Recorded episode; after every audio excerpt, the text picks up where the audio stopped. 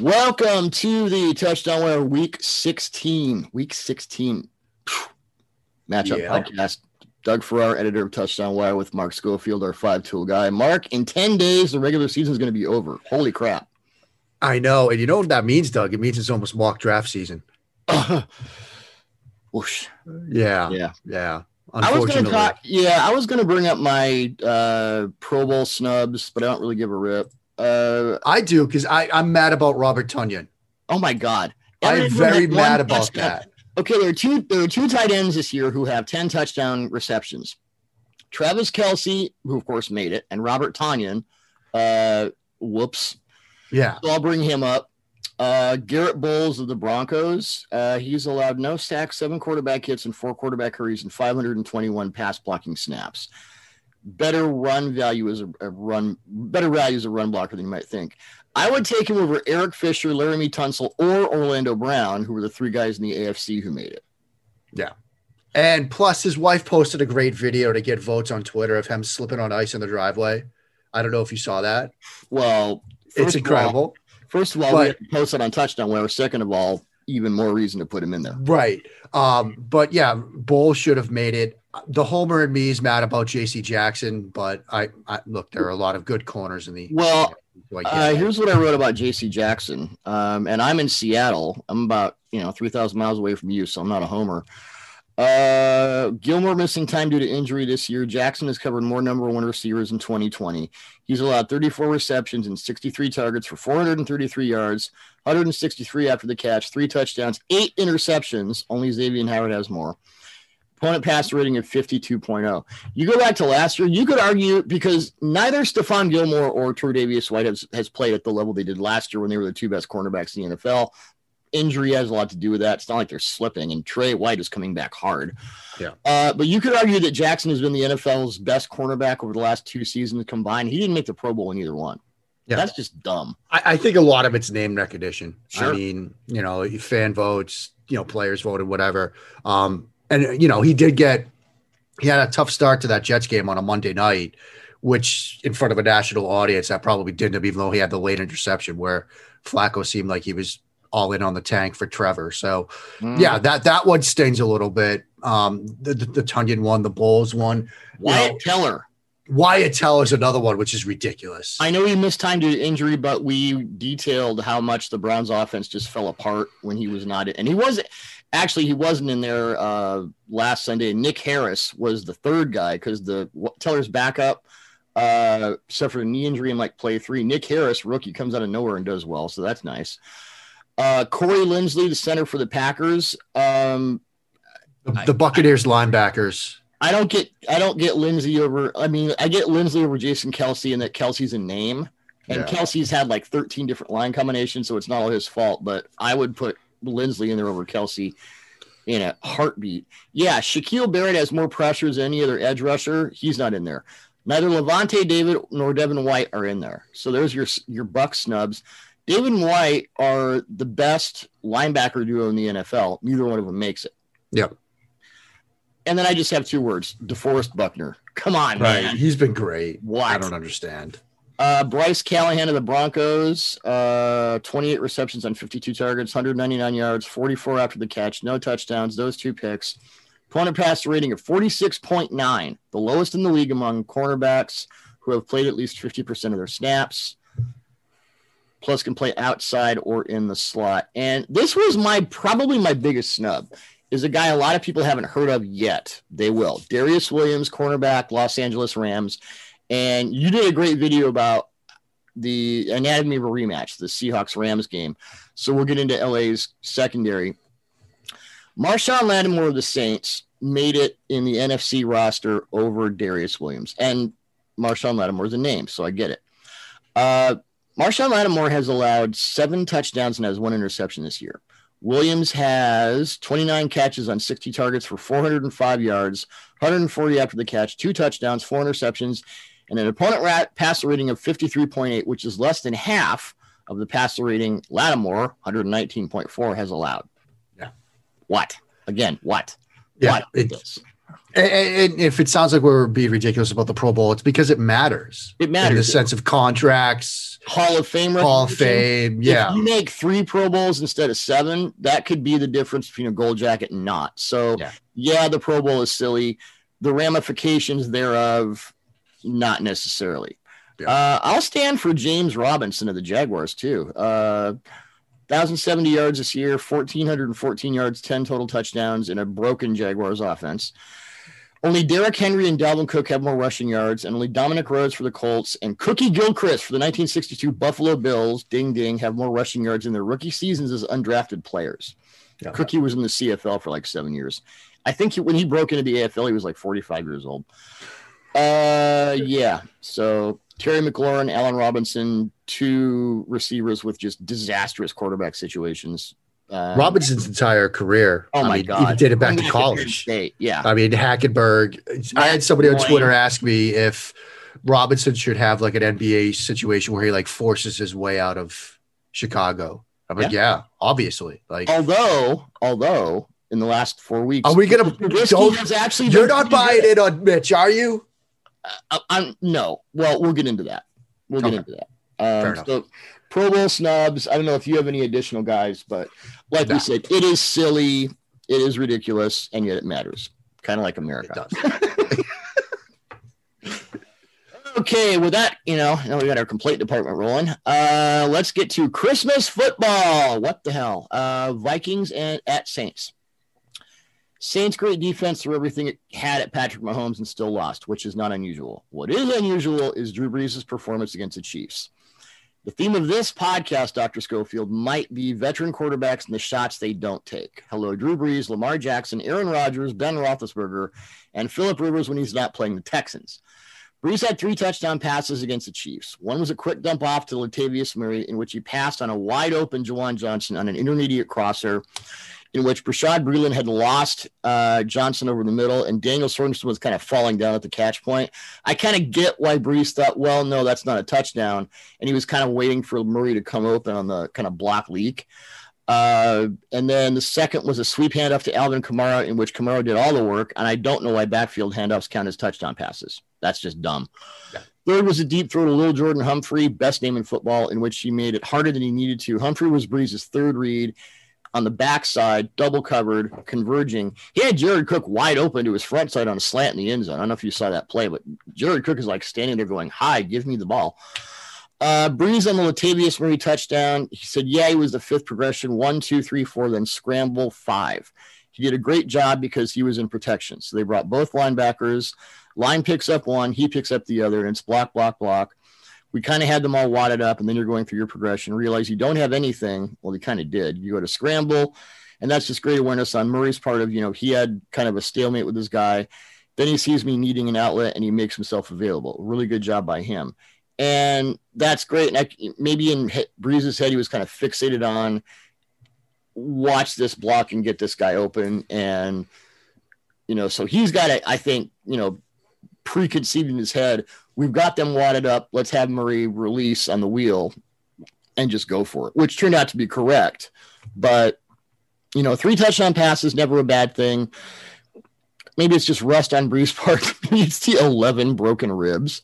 Right. But the hesitation was interesting for a guy who's usually so devastatingly on point when it comes to knowing who's open and who's coming open and who's kind of schemed open. Uh, I just thought it was interesting.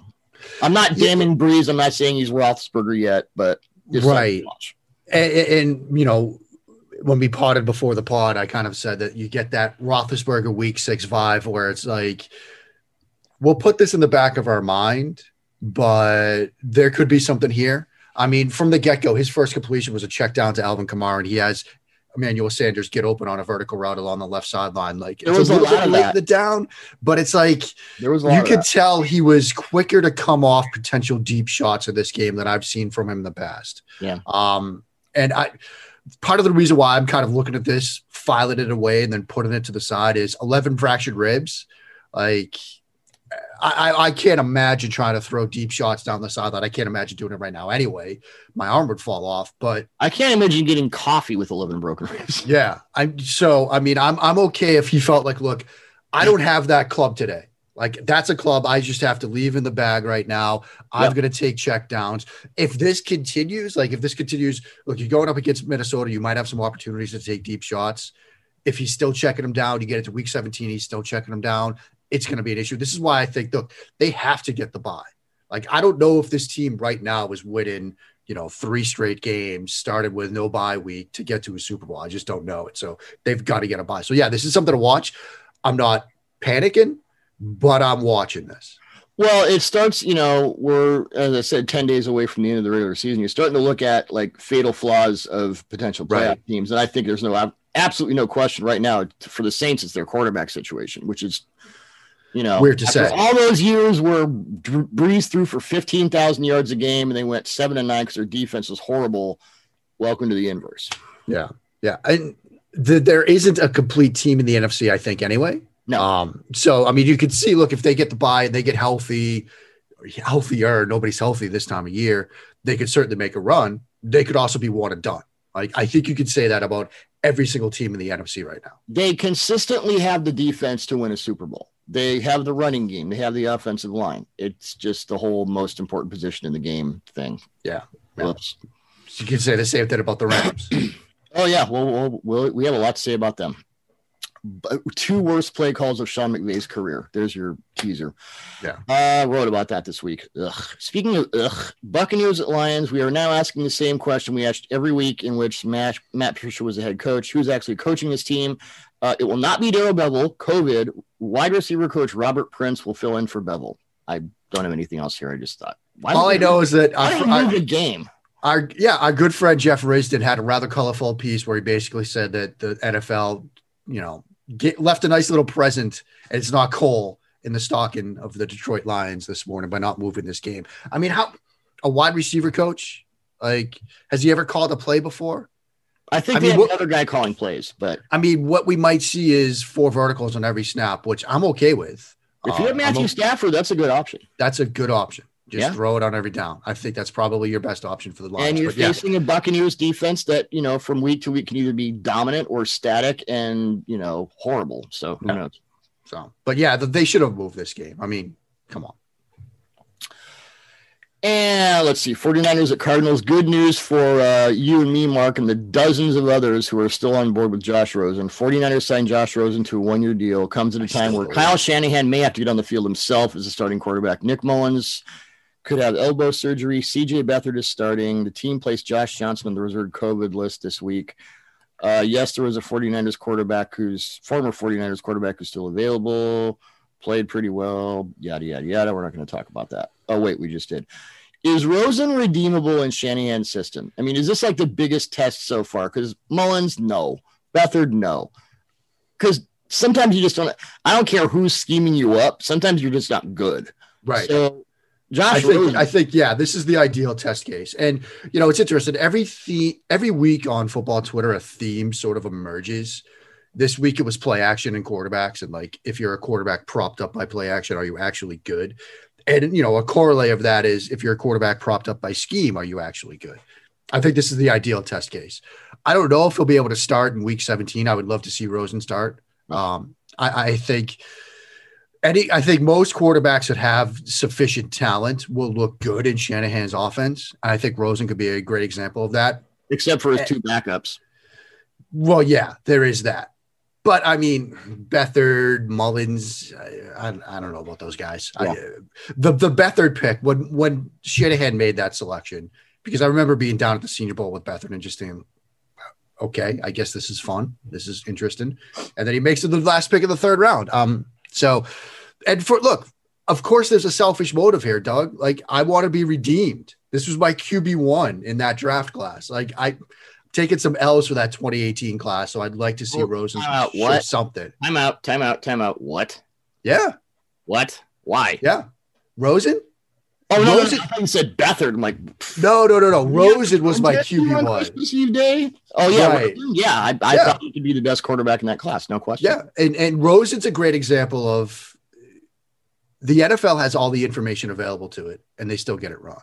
Like the reason why I had Rosen QB one above all was the fact that I thought he was mentally ready to handle an NFL style offense. And then it comes out when he moves to Miami that he had never identified the Mike linebacker before. Yeah, I've had people tell me off the record that, you know, just for background, that he basically has a high school level of processing defenses.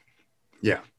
And it, you, don't see that on film when he's at UCLA and he's making reads, and you're like, oh, this could work. And we don't well, have you also, you know, all the offensive line injuries and the horrible play calling, and he's still making plays. a couple of different systems. And then yeah. that's uh, just an automatic. Well, imagine what he'll do when he comes to the NFL, and what Right. happened when he comes to the NFL is everyone eats his lunch, which is Yeah. kind of what's happened so. Although, if you go back and watch his his first start against Seattle, and you watch his game in Green Bay when they beat the Packers on the road in Lambeau Field, Oh, yeah. f- got Mike McCarthy fired. In those two games, and I've written about both of those games multiple times at this point, trying to cling to some hope. He made some throws that were like, "Look, this this guy's an NFL quarterback," and Yeah. so there's something there. As we've seen with Josh Allen, like patience is critical with young quarterbacks, and maybe fingers crossed. I mean, I think this is a nice sort of plan B if San Francisco misses out on a quarterback in the first round. If the guys that everybody assuming are going one, two, three in some order, Lawrence, Fields, Wilson are off the board before them, they could run Garoppolo back and have Josh Rosen say, okay, those two guys are probably better than that second tier of quarterbacks in the next class. Garoppolo is a twenty-eight million dollar cap hit next year. Why would they run him back? They don't have any other. I mean, I I are you going to eat that? I would rather, just from a financial perspective, especially with the cap likely going down. I don't know how they're going to spread it out. It's estimated 176 million next year. If you got, you know, sub Jared Goff costing 28 million bucks, I well, I wouldn't do it. I mean, are you just going to let it eat? What's his dead cap? Oh, that's a good question.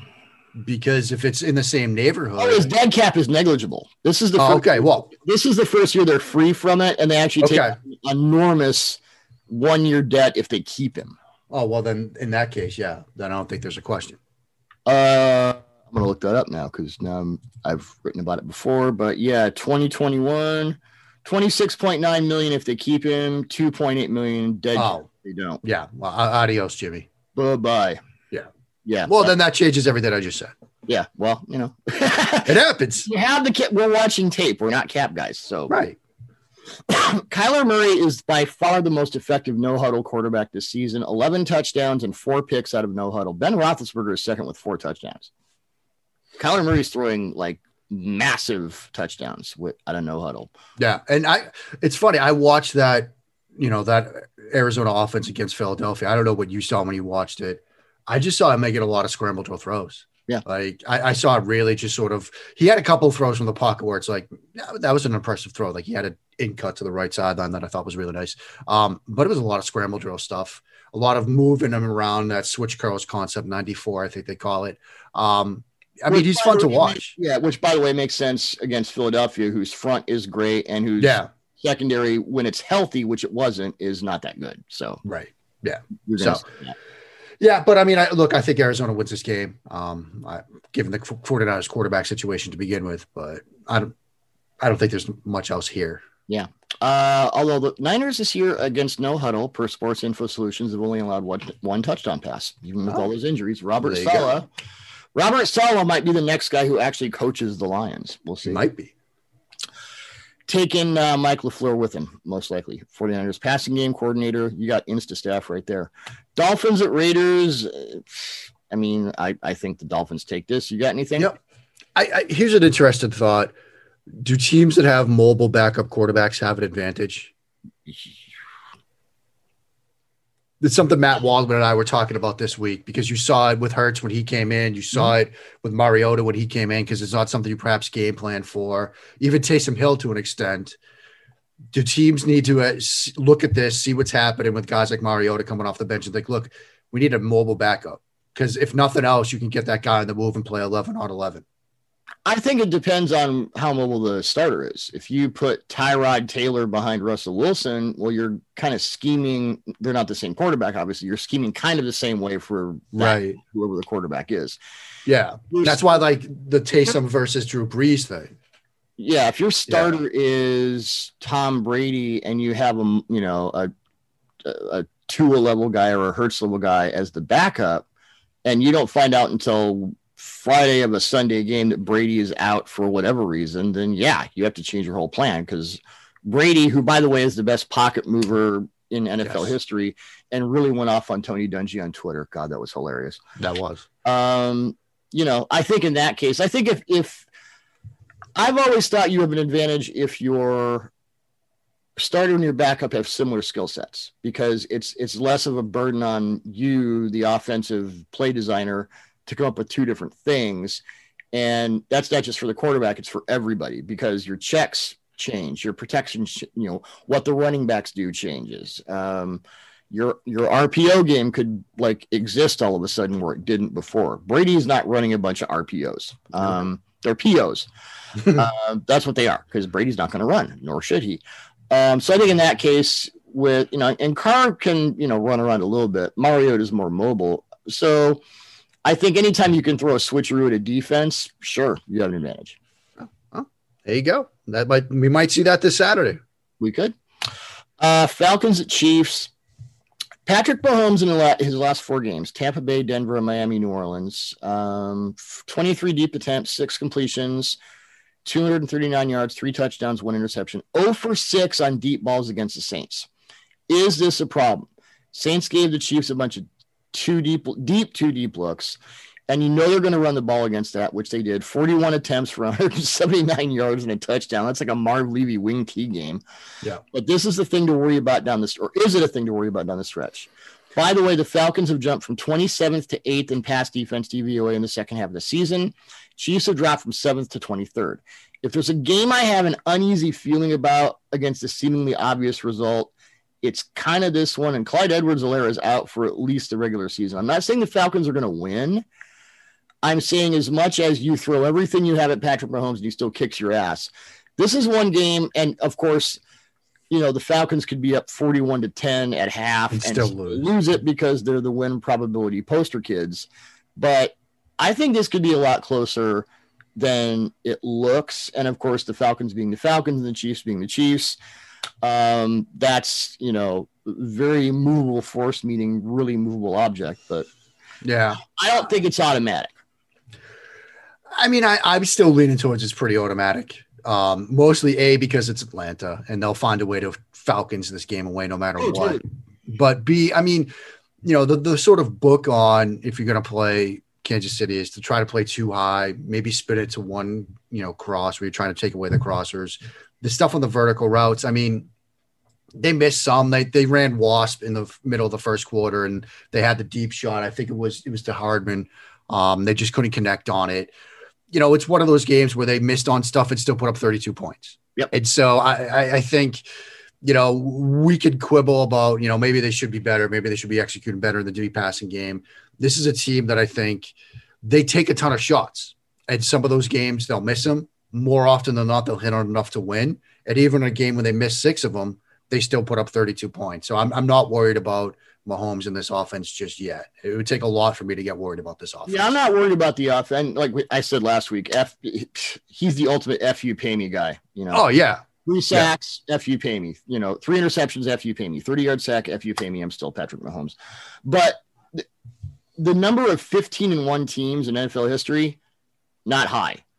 Yeah. There's always that second loss where you just go, what? And you throw away the tape and you move on. I, I'm just, I'm not saying, I'm just saying. Yeah. I mean, look, you know, if, if that ends up happening, you know, clip this and dump it on the show. Yeah. yeah. Estimating it's going to happen, but I don't know. Browns at Jets, meh.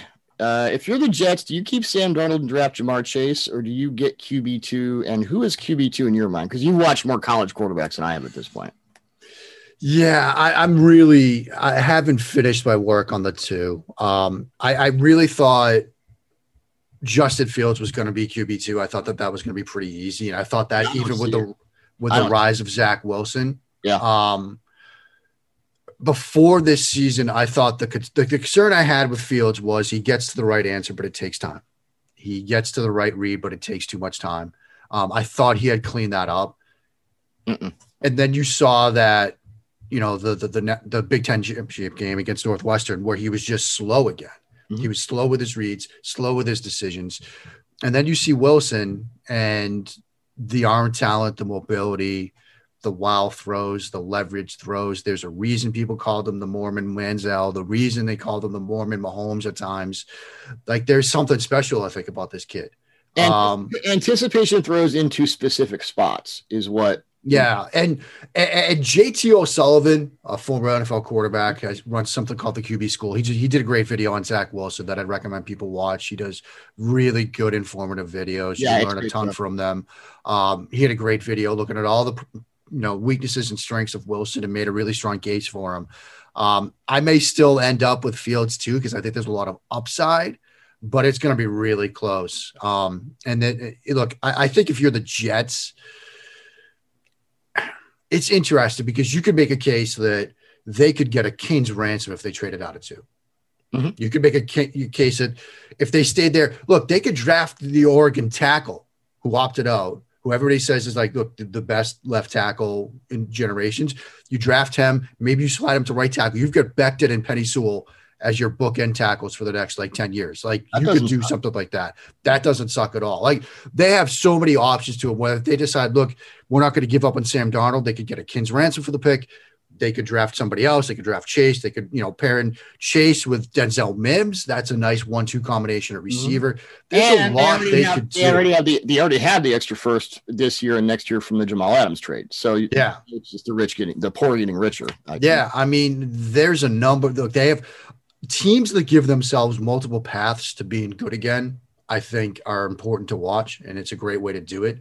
Um, I'm sure there's a there, there's a less than zero. In fact, there's a probably a more than 75 percent percentage of that fan base that says we don't care, draft a quarterback, we're done with Sam Darnold. There's going to be a lot of pressure to do that, so it's going to be very interesting to see how Joe Douglas handles that. I would like to see the existence of the quarterback that Adam Gase improves.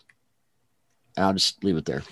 We, we, we've talked about this. His reputation as a QB guru is from coaching up Peyton Manning, which is ridiculous. Yeah.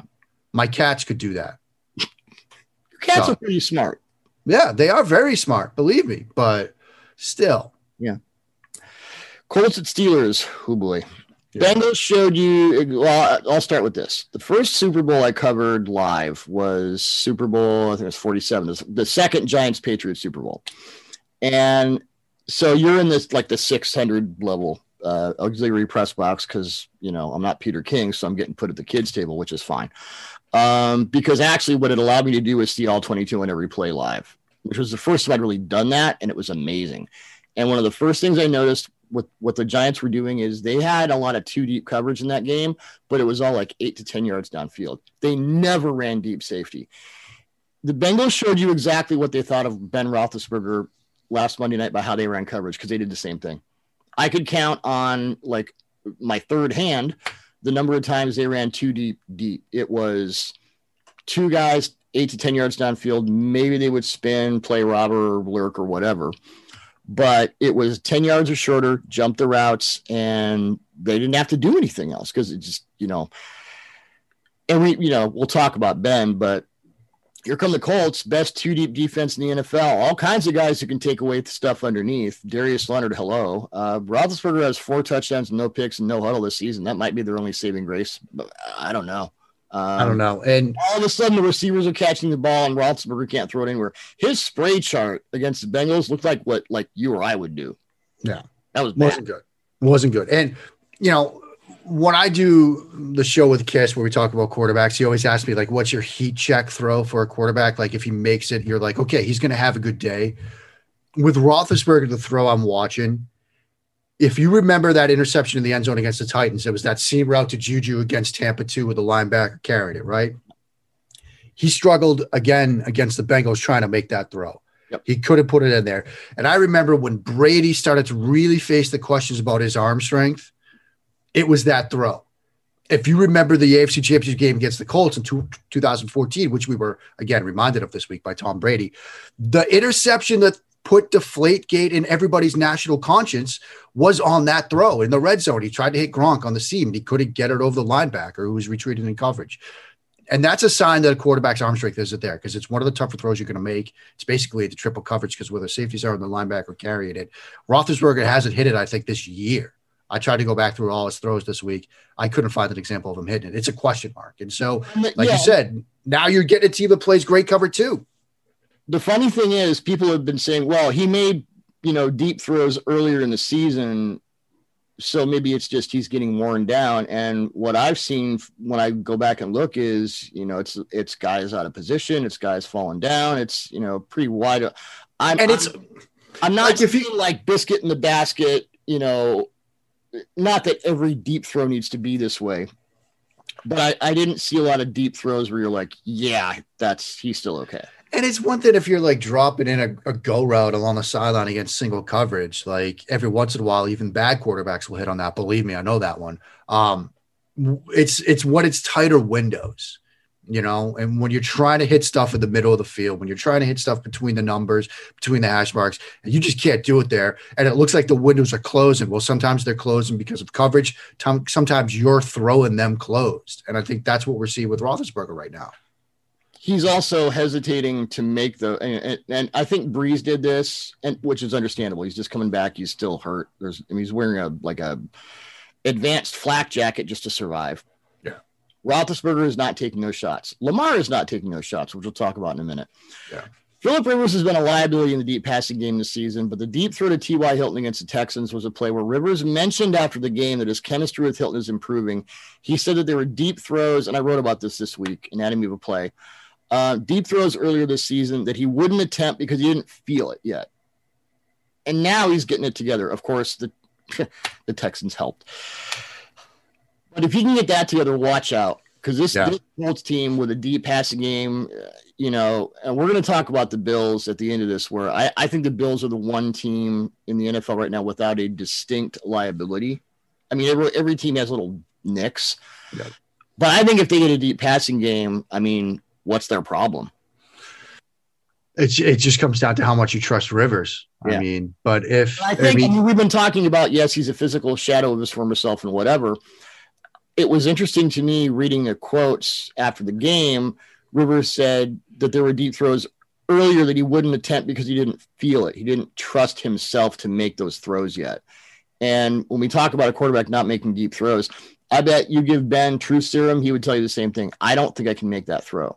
Uh, no. Brees last week, I don't think I can make that throw. Lamar deep throws over the middle, which uh, uh, 10 times a game, I see him like look and then run. And I, if you gave him truth serum, I don't think I can make that throw. So it's, I just brought up that to make a point that a lot of the time when a quarterback is reluctant to make those, you know, really hard throws, it's not always the arm. A lot of times it's the head. Yeah. It's a confidence, it's a trust thing. I mean, it's it's like we talked about earlier in the season with Wines. You know, it's sort of a spin-off of the, you know, don't listen to what coaches tell you about their team, watch what they call and you'll learn what they think about their team. Don't listen to what a quarterback says at the podium or at the Zoom or whatever. Watch the reads and throws and decisions they want to make. Well, Frank if you called four verts on that play, so obviously, yeah, I mean it was four verts against cover two, so Reich still trusts them. Yeah, you know, just on this example, it's and it might be a lesson for Pittsburgh because it's a Tampa two with a linebacker carrying T.Y. Hilton, but the safeties have to widen a bit. Randy, just wait until uh, someone's going to put a linebacker on your deep guy.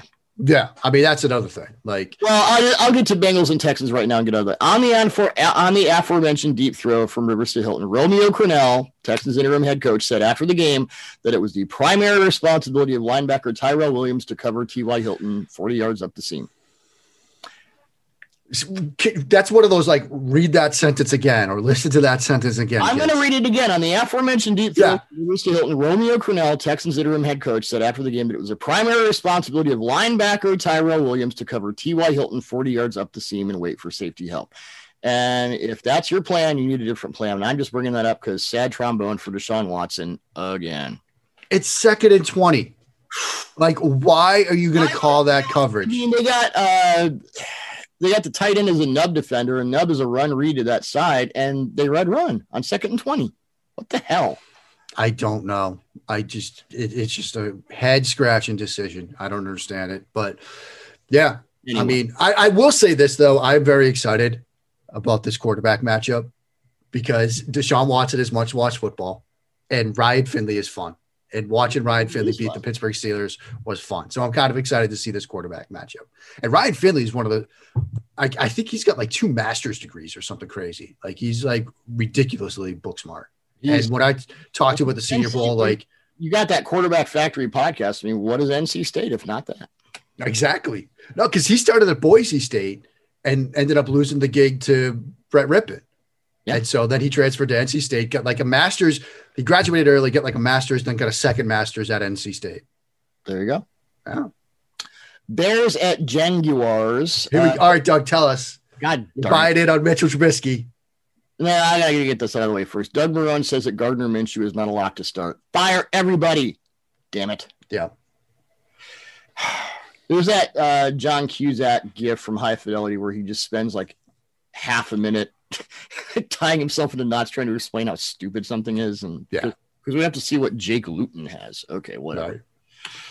Bears at Jaguars. Fascinating change in the Bears offense over the last month with Trubisky. And somebody, I, I pointed this out on Twitter, and someone said, "Yeah, it sounds like the McVay plan. It really is." Um, yeah.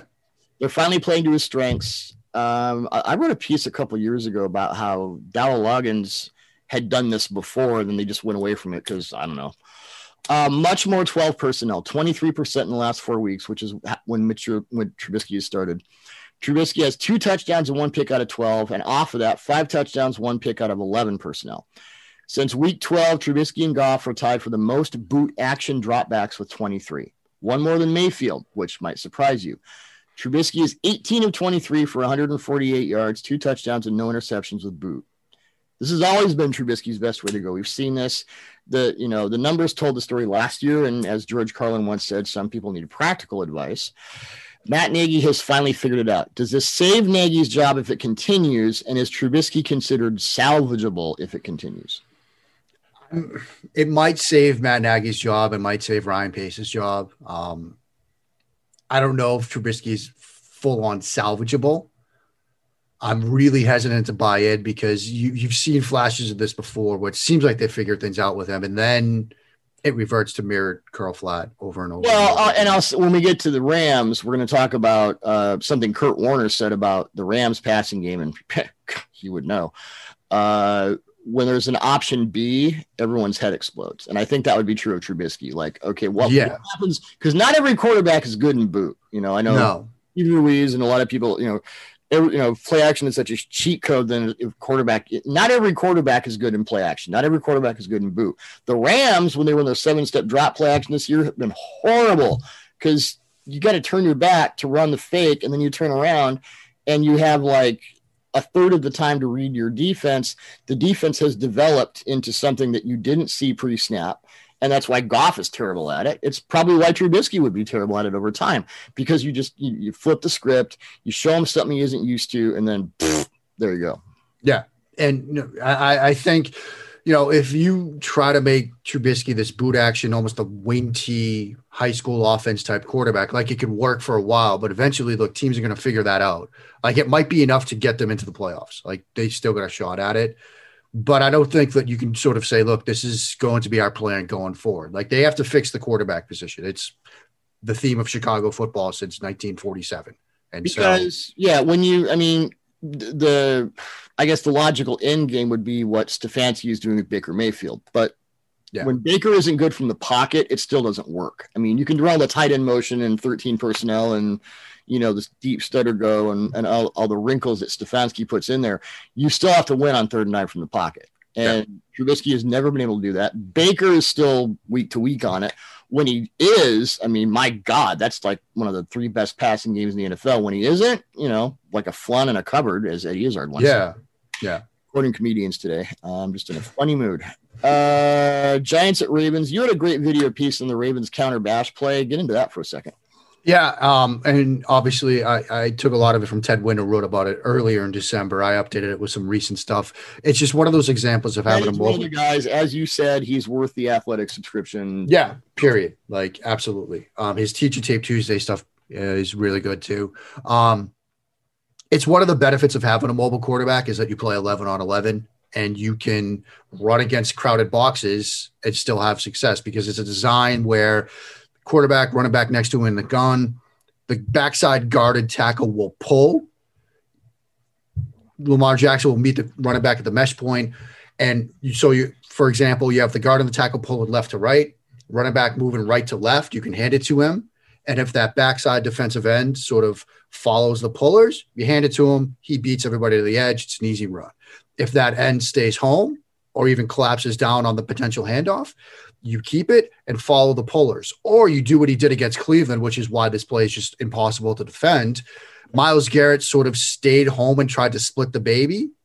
And so he kept it and then ran into the hole that developed on that backside anyway, got inside of Myles Garrett because what happens to the linebackers? They made him kind of the razor. They didn't even block him.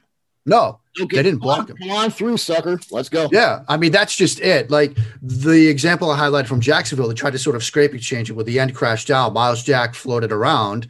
So he's like, okay, well, I see you scrape exchanging that. I'm going to follow the pullers and that's what you do. You get north and south, and you're, you're playing. You know, I think that was a seven man box, so it's seven on seven in the run game. Yep. In the Cleveland example, what was dangerous was the linebackers are going to follow the pullers. That's their run key. You're taught to do that. So you see pull, you start running to the edge because you don't want to get outflanked and outgapped over there. And it created that crease backside. And that's where Lamar Jackson is so dangerous because he can just get north and south of the blink of an eye and turns it into a 41 yard run. And so Patrick Graham has been great this year. We've talked about him on the show. You've written about him. Um, look, he's a great defensive coordinator. They're doing some great things on defense. They're going to have to figure this stuff out. Well, they have. I mean, I wonder. I wonder if they spy Jackson with Blake Martinez. I mean, I, I, I wonder if they bring a spy into the conversation. Not that he's going to catch up with Lamar, but at, or they spy the gaps or they do something like that. Um, because here's the thing: this is all great, but I still wonder how far the Ravens can get with a quarterback who keeps declining deep throws over the middle when he's got openings. And this goes yeah. back to what we just said about Mayfield. You still have to win from the pocket. And I think Lamar was better at this last year, but this year, per Sports Info Solutions, throws over the middle with 20 plus air yards. No surprise. Mahomes is the best, five touchdowns, one pick. Josh Allen, Derek Carr, Aaron Rodgers have all been great with that.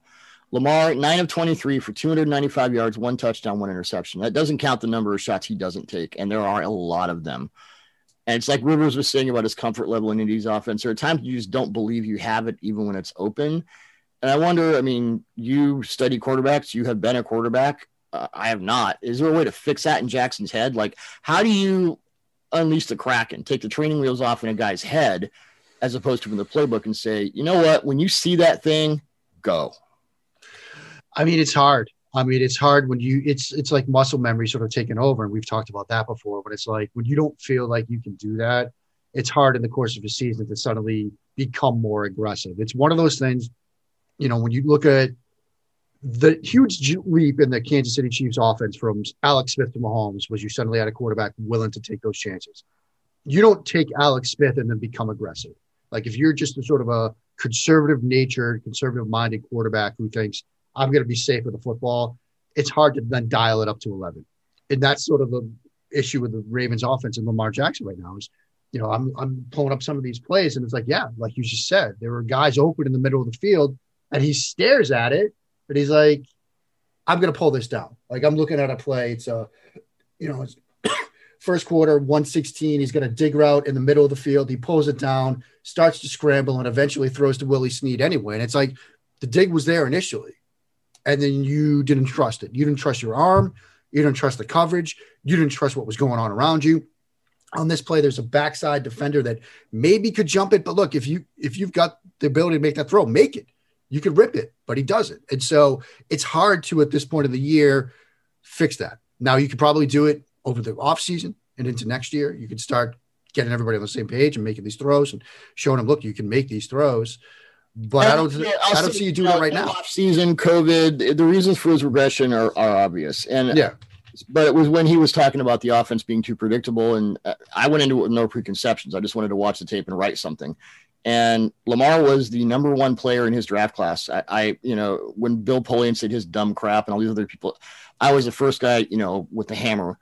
Um, but this year, it, it, it's a little worrisome. Yeah.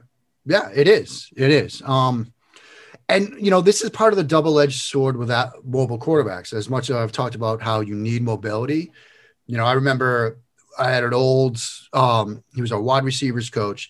He was also the baseball coach at Wesleyan, and he would instead of using dipping tobacco, he would just chew cigars without a spit cup, which always just sort of blew my mind. But he would always tell me, like when we do drills and I'd have to roll out, I wouldn't want to throw the ball. He was like, once your feet get moving, you just refuse to throw the ball. And that's going to be a problem for you. It's why you will never be good. sometimes mobile quarterbacks just use that mobility as a crutch and they see something in the middle of the field and they're like, I could do that or I could run around and make something happen. You know, you've seen it with guys before. You see it sometimes with Russell Wilson. Um, you see it sometimes with Baker Mayfield. And I think you're seeing it right now with Lamar Jackson. We need to get that guy on the podcast. Yeah, we do. Yep. Uh, Panthers at Washington. Dwayne's hat. Okay, guy. Haskins mask, maskless at a strip club. Blah blah blah. Yep. He said on Wednesday after being fined forty grand but not getting suspended that he thought this might be his last chance with the team. Uh, I will posit, Doctor Schofield, that if he'd played at half of like a third of a functional level, he'd have nine lives. Um, when I did the study on Jackson, deep throws over the middle, twenty more air yards. Dwayne Haskins yeah. on throws over the middle of 20 plus air yards, zero for eight with three interceptions. I was concerned about his potential for multiple reasons when he came out of college. Slow processor, really bad under pressure, cannot get out of the pocket and makes it. And he's like, we're talking major regression. And I, you know, I'm not in the room. I don't know what's going on. But as I said on Twitter this week, and, you know, quarterback is hard enough to play if you're all in. If you're not, you're dead. Just go home. This, this is not going to work. It feels like a Paxton Lynch situation. I, you know what? I watched. It's funny. I thought of that this week because I watched. Uh, I did a tape piece with Paxton because he's represented by Leigh Steinberg, and Leigh and his his people have always been really good to me. Uh, hopefully, it'll still be after I say this. and I watched uh, the Memphis tape, and I'm like, man, this guy just this is not and the, the sort of casual reaction to bad plays was uh, problematic. So yeah. yeah. Yeah, I mean, and look, as somebody that lives in the DC area, like that is the point of discussion right now, which frankly might be by design because it's keeping people's eyes away from another story around the Washington football team. And so that's a little interesting because when you got 1067 harping on Dwayne Haskins and his captaincy and the maskless party and not everything with the owner. The fact that the owner should be booted out of the league. Right. Exactly. Like so now. Yeah. But yeah, look, Washington is a team that could make it to the playoffs, but the quarterback situation is an absolute mess. And yeah. when you've got Steven Montez out there, the practice squad quarterback, liking tweets on Twitter about how Dwayne Haskins is garbage and trash, like Oh really? Yeah. Oh yeah. well it's fun. yeah. WFT. Yep. Yeah. It's a real easy switch. Eagles at Cowboys, start number three for Jalen Hurts. Greg Cosell had a really interesting Hurts Dak Prescott comparison, two quarterbacks who were more accurate in their first NFL seasons than they were in college. Um, and Greg was one of the few guys I know who got Dak right. He said, you know, when Dak came out of college, Greg was you know, pounding the table. I, I think he and I were doing a podcast at that time. And Greg was like, you know, this guy, this guy, Dak Prescott, everyone's missing on him, and I'm telling you, he's going to be a starter. So when Greg says that Jalen Hurts reminds reminds him of Dak Prescott in just you know stature and play style and composure and the ability to improve, I pay attention. Yeah, and he's right because that was the reason why I didn't like Dak was the ball placement. I was just like, you can't be an inaccurate quarterback and make it. I remember watching him miss on a throw down to the Senior Bowl and just looking at Matt Waldman and Charles McDonald, like, I, I don't know what to do with this guy. And now you see what Dak Prescott is. And I see you see similar vibes from Jalen Hurts. And I think the reason why Dak is who he is is competitive toughness, leadership. And that's the reason why the next draft, I was like, I missed wildly on Dak. I'm not doing it again with Deshaun Watson. And Hurts checks that box. And yeah. I brought that up with Hurts. Um, you know, I think when you think back to when they drafted Hurts, it was like you this kid better be mentally tough. Oh wait, he is. This mm. kid better be a leader. Oh wait, he is to walk into this situation, and you're seeing it pay off. Well, and this um, was in Jordan Love and Aaron Rodgers. This No. was even before the season started and Wentz turned into a disaster buckle. Uh, it was a little more like, oh, hmm, Yeah, interesting. Whereas, you know, I don't care who you draft, it's Aaron frickin' Rodgers. That's different. right. This was more like, you know, did did Doug and Howie see something that we didn't? Yeah. Yeah, it was. And it, it was going to take somebody with ridiculous, you know, mental toughness to handle that situation as a rookie. And he's done that. I think. I think Les Bowen of the Philadelphia Inquirer who asked him this week, or, or Les had the quote on Twitter. Um, if he pays attention to this, and Jalen Hurts said, "I don't, I don't take the rat poison. I just, Yeah. And that's a that's a line right from Nick Saban. Yep. And I mean, Totally. I think somebody put up the split screen today of it. So yeah. I mean, and you when you hear Saban gush about him, because Saban and Belichick are very similar, obviously.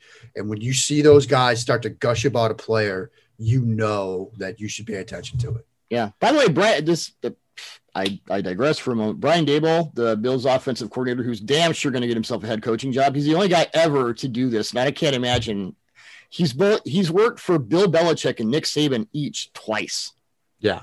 Talk about a gauntlet. No wonder the guy's not afraid of anything. Good Seriously.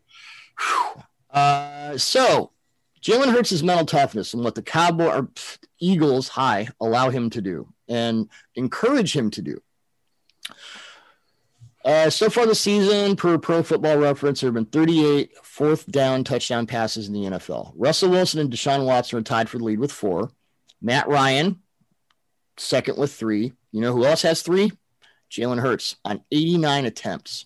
Yeah. He converted a third and 20 against the Cardinals, and they played him. Di- the Cardinals played him differently than the Saints did. They didn't bite on the mesh point, which is smart.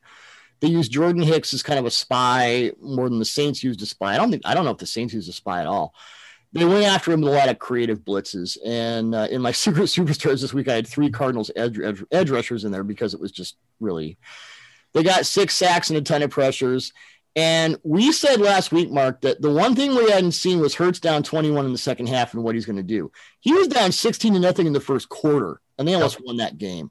Um, I don't have any more questions. I really No. don't. You know, we can say, well, he's not throwing over the middle. He's not doing this. He's not doing that.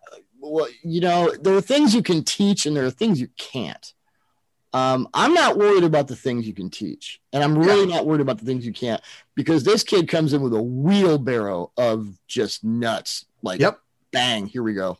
Yeah. I I I think the decision is clear if you're the Philadelphia Eagles. Oh, and by the Um, way, now he's playing the Cowboys.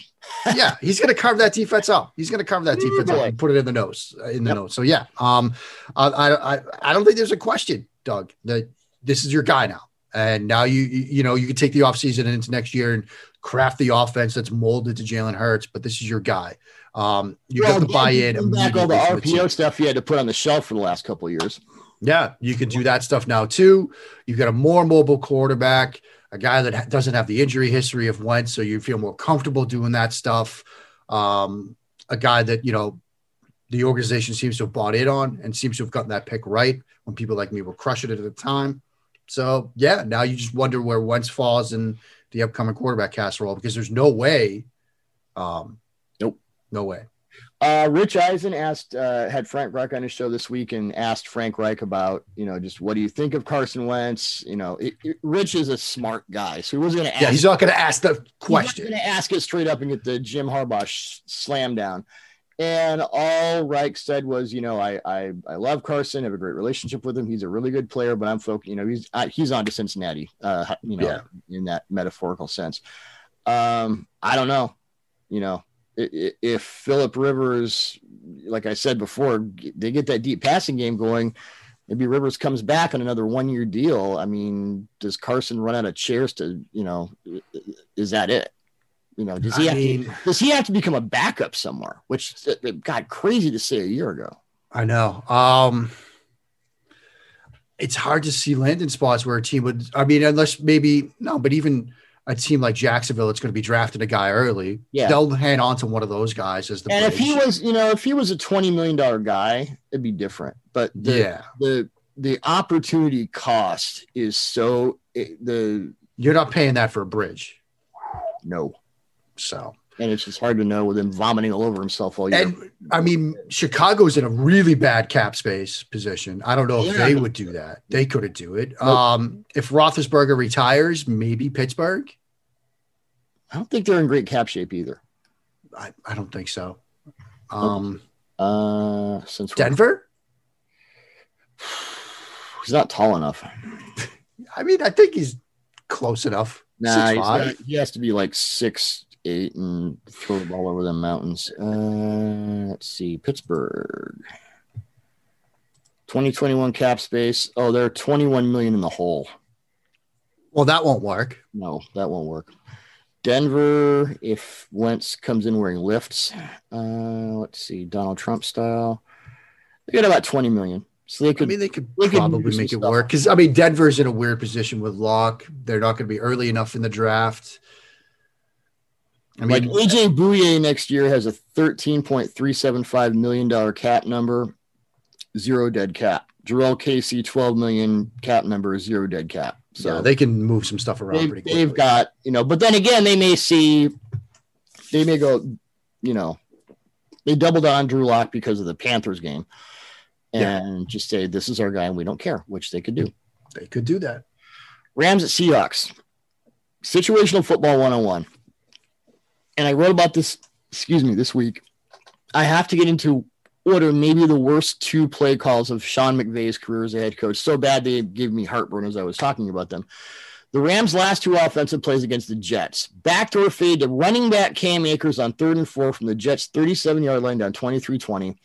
Fourth down deep throw to Gerald Everett. Goff overthrew the pass to Akers, and Marcus Maye made an amazing play on the throw to Everett. Marcus Maye, by the way, free agent next year. Somebody better pick him up as a deep third guy because he's really good.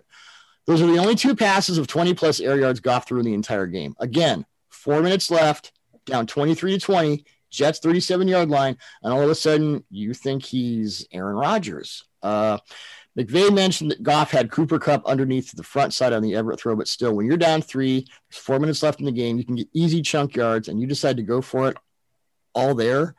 I just don't get it. Not when Jared Goff is your quarterback, and he's been one of the NFL's worst deep passers when he throws deep, which isn't often. I just, you know, I, I think and it- that's you know it goes like the Norv Turner discussion.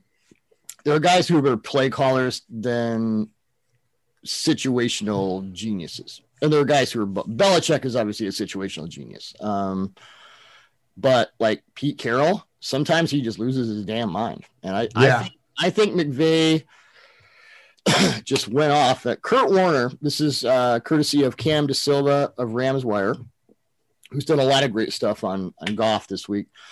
Kurt Warner perfectly explained what's wrong, wrong with the Rams offense during an appearance on NFL Network, pointing to their inability to succeed after defenses take away what they're trying to do. I'm just concerned about this offense because they're really good when they do what they want to do, Warner said. Again, that's not a news flash there. Most teams are good when they wanted when they do what they do best. When the Rams run the football and play action, they're really good. Jared Goff is really good in that type of scenario. I'll add 12 and 13 personnel. He's very good in that, which they haven't used quite as much lately where they fall behind and they have to drop back throw when they have to spread it out. And he's got to drop back and read the defense and pick a team apart. This is where the team and this is where Jared Goff struggles. And, you know, I think that's why they don't have a plan B because that's what Jared Goff is and that's what he's always going to be. So I don't get in that context why the hell you make those two play calls. I don't care if Cooper Kupp is, you know, if that's your, you know, first read. Uh, he's still throwing to Gerald Everett when he's made like 20 deep throws all year. Yeah, I mean, I, I, I, looking at these plays, I get the third and four more than the fourth and four. See, I I, the third and four to me is even weirder. Well, they, If Marcus Maye doesn't make a great play on that Everett throw, Er- Everett catches that ball. yeah, I mean, they, they got man coverage, and you get Cam Akers on an inside linebacker. You're Like, asking, okay, you're asking Jared Goff to make an accurate backdoor fade throw. I get the matchup though. Like I understand it, and you know, you did have sort of the under route here on the backside from Woods. It was there too. Like Yeah. if Goff didn't feel like he could make that throw, then you've got the under route, which is there. It's wide open. You move the chains. Maybe that's the deeper issue here. If you don't give Goff that choice, like it's like there's a great story 2014 Nike Coaches Clinic. Mike Leach comes and does a presentation on the mesh play, and I read it probably once a week. And he talks about the wheel route out of the backfield, and he basically says that's there for show. We all love the wheel route. We all think the wheel route is undefeated. And Mike Leach, the godfather or you know the right hand man of the mesh play, says that's there for show. Don't put it in the progression because if you do, your quarterback is going to fall in love with it and keep throwing it. And it's a hard route to hit and throw. That's this play here. Like, if you give it to him, he's going to throw it. It's a matchup you want. I get it from a matchup perspective, but maybe right now, don't give Jared Goff that throw because he can't make it. And that's, you know, it's an interesting point we were talking about before, you know, quarterbacks are schemed up and, you know, are they really scheming up a quarterback, there's two components to that. There's what you give him to do, and there's what you remove from. Like, yeah, we all talk about the former. You're not you focus on the latter, and the latter is probably more important with young quarterbacks. Or you are not ready for this. Don't do. Yeah. It was like when Josh Allen came out this year and was ripping man coverage to bits and they started giving him late looks and zone and there were a couple weeks where it just kind of fell apart and brian daboll said okay that's okay. Uh, this is where you are, and, and no problem. We're going to give you the dump off, take the easy stuff underneath. And over time, when he had the confidence of the easy stuff underneath, then it was, well, now I'm getting the confidence to make a few of those, you know, bang on throws downfield. But that was a case of Brian Daboll saying to, jo- to Josh Allen, those deep shots against zone, against, you know, late covered switches, we're just going to take them out of your playbook right now. Yeah. If you see if you see man, go. You see zone, you see a spin from two to one. Nope, don't worry about it. Yeah, and we've talked about we've nibbled around you know NFC teams with problems. This is the problem with the Rams. This has been like, the problem with the Rams all along. Yeah, and and they've dressed it up. It's just no, it's not new. It's just you know same day, different story. Great defense, which you did a piece which we published today. Anatomy of a rematch. Go. Yeah, um, because I looked at you know that uh, week ten game, and you know the d- depending on whose numbers you use, whether it's Matt Bowens, whether it's SIS, whether it's you know PFF, Seahawks are a heavy zone team. Um, a lot of cover three, they played a lot of cover two. They played a lot of quarters, as you often see teams do. Um, but was really interested about looking back at that week ten game. Goff was 27 of 37 for 302, no touchdowns, no picks, averaged 8.2 per attempt. They really sort of messed with a Seattle's expectations of what they were going to do, and B, some of their like zone coverage rules because you know they hit on a deep post route to Cooper Kupp, and it looked like it was going to be your staple play action three level flood with a flat, a over, and then a post corner route. They show the over. They're running cover four. Jamal Adams has to drive down on the crosser. And the other safety sees Cooper Kupp released like he's running a corner route, opens his hips, makes the baseball turn, but he runs a post, and it's a huge play, gain of like 40 plus. And then a little later, they show you the boot, three level flood. Now you get the corner route, the middle read, and then the flat route. And he hits the middle read because it's wide open because now they're in cover three. Corner is occupied by the post corner. You know, curl flat defender has to take the flat. There's nobody in the middle. It's sort of that exit enter concept against zone coverage. And then they ran out of 13 personnel single receiver play action, just running a quick in cut against cover three. You see 13 personnel on first and 10, you see play action, you're going to dive down.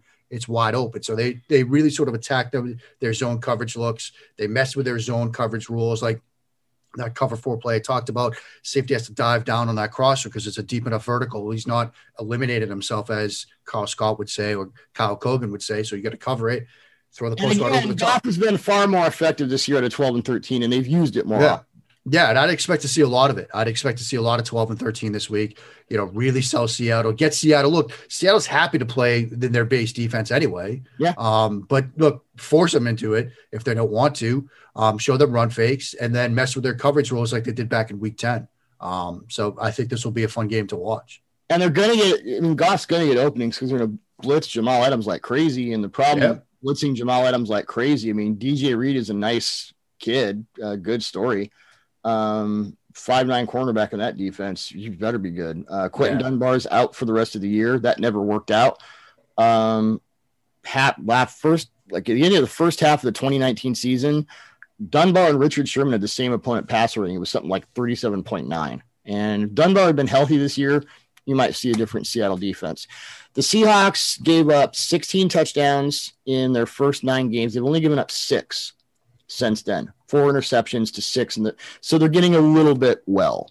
Um, but yeah, this this could be interesting. Uh, Titans at Packers. Aaron Rodgers called the Packers 24 to 16 victory over the Panthers a frustrating win, and that's understandable. He completed 20 of 29 passes for 143 yards and a touchdown, and his spray chart looked like Ben Roethlisberger's. Um, risk averse. Rodgers attempted two deep passes with no completions and a drop against the Panthers defense that had been quite amenable to the deep ball all season. Five touchdowns and one interception against passes of 20 or more air yards this season. They got just Panthers got four touchdown passes from you know against Drew Lock. You got to switch something up, and Phil Snow did more multiple fronts than I'd seen from them.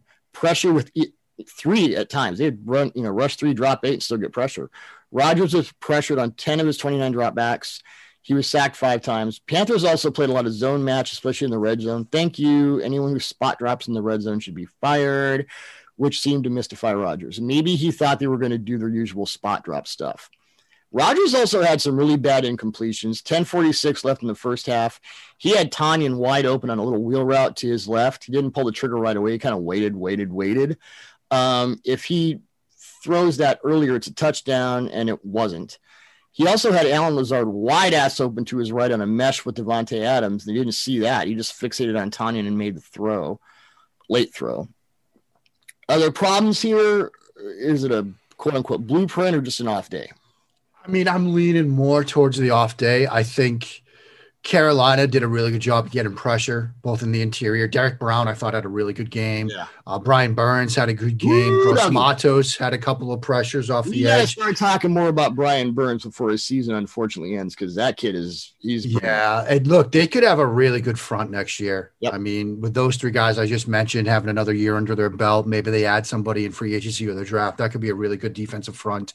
Um, Jeremy Chinn has obviously done some nice things for them you know, I think this was an opportunity where Rodgers was probably excited because of all the things we've talked about with Carolina. We talked about Drew Lock last week. I'm going to get a spot drop cover three team this week to play against.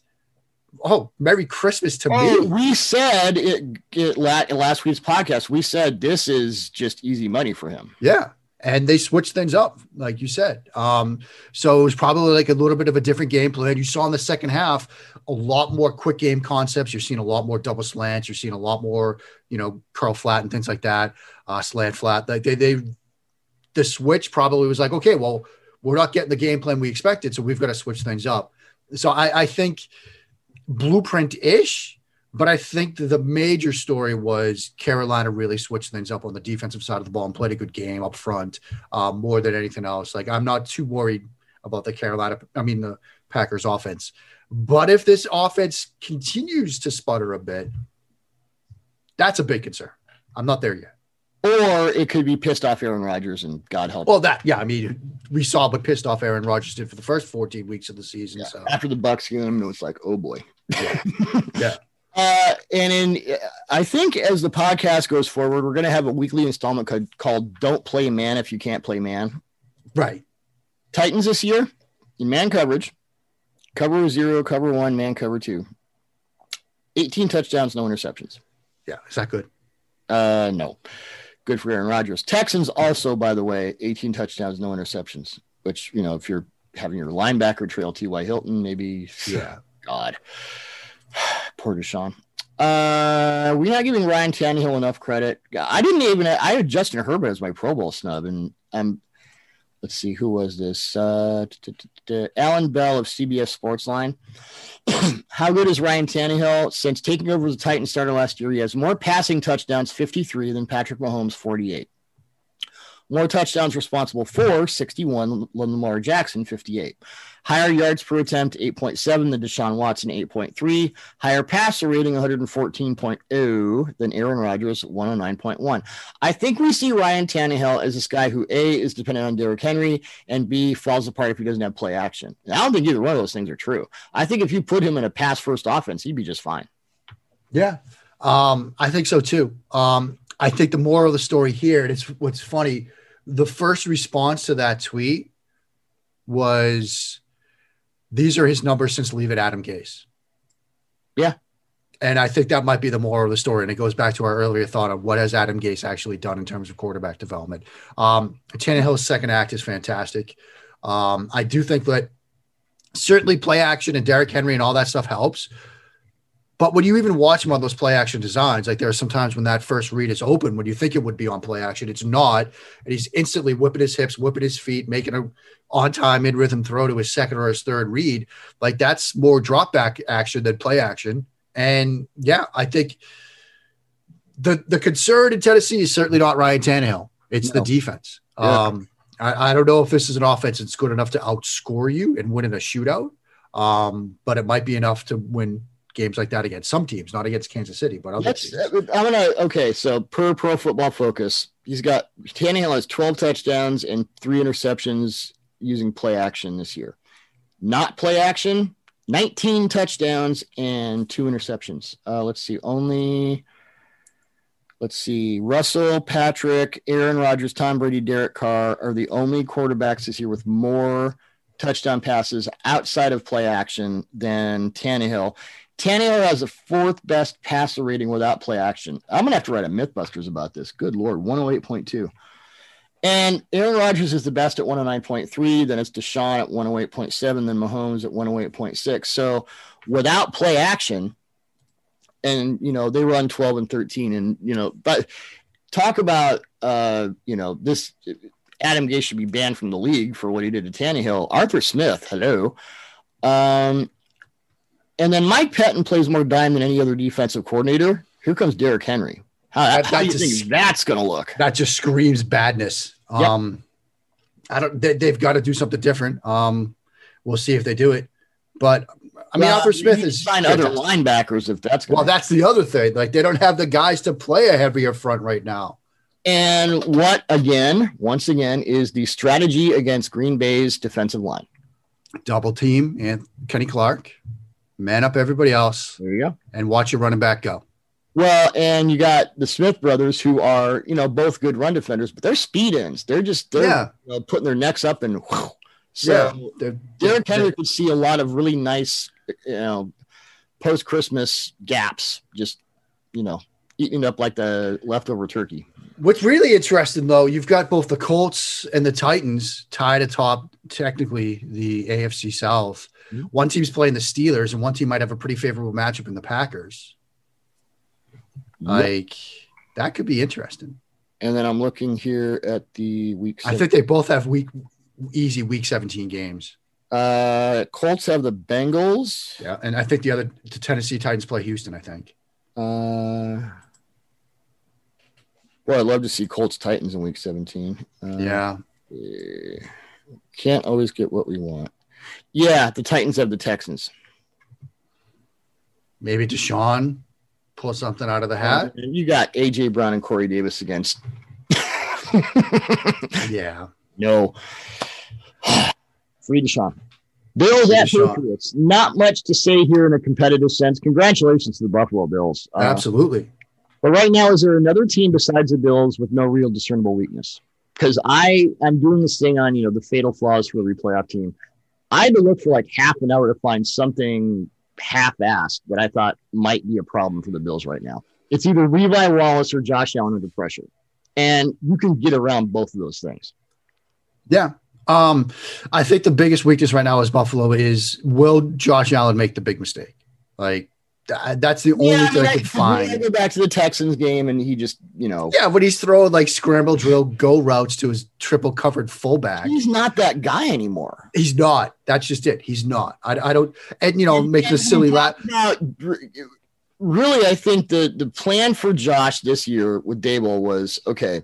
We know you have this ridiculous talent. You're you're Cam Newton with a better arm, basically, and so you're going to you, it's like having a guy with a four octave range and the star spangled banner takes 12 minutes.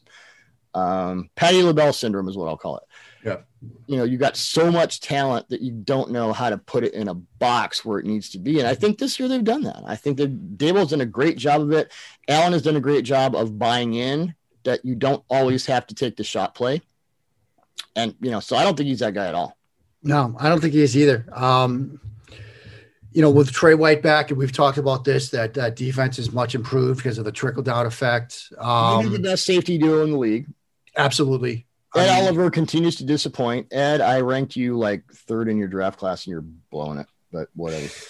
But still, it's it's it, it, the thing about we talk about pathways to you know rebuilding a team, pathways to winning a game.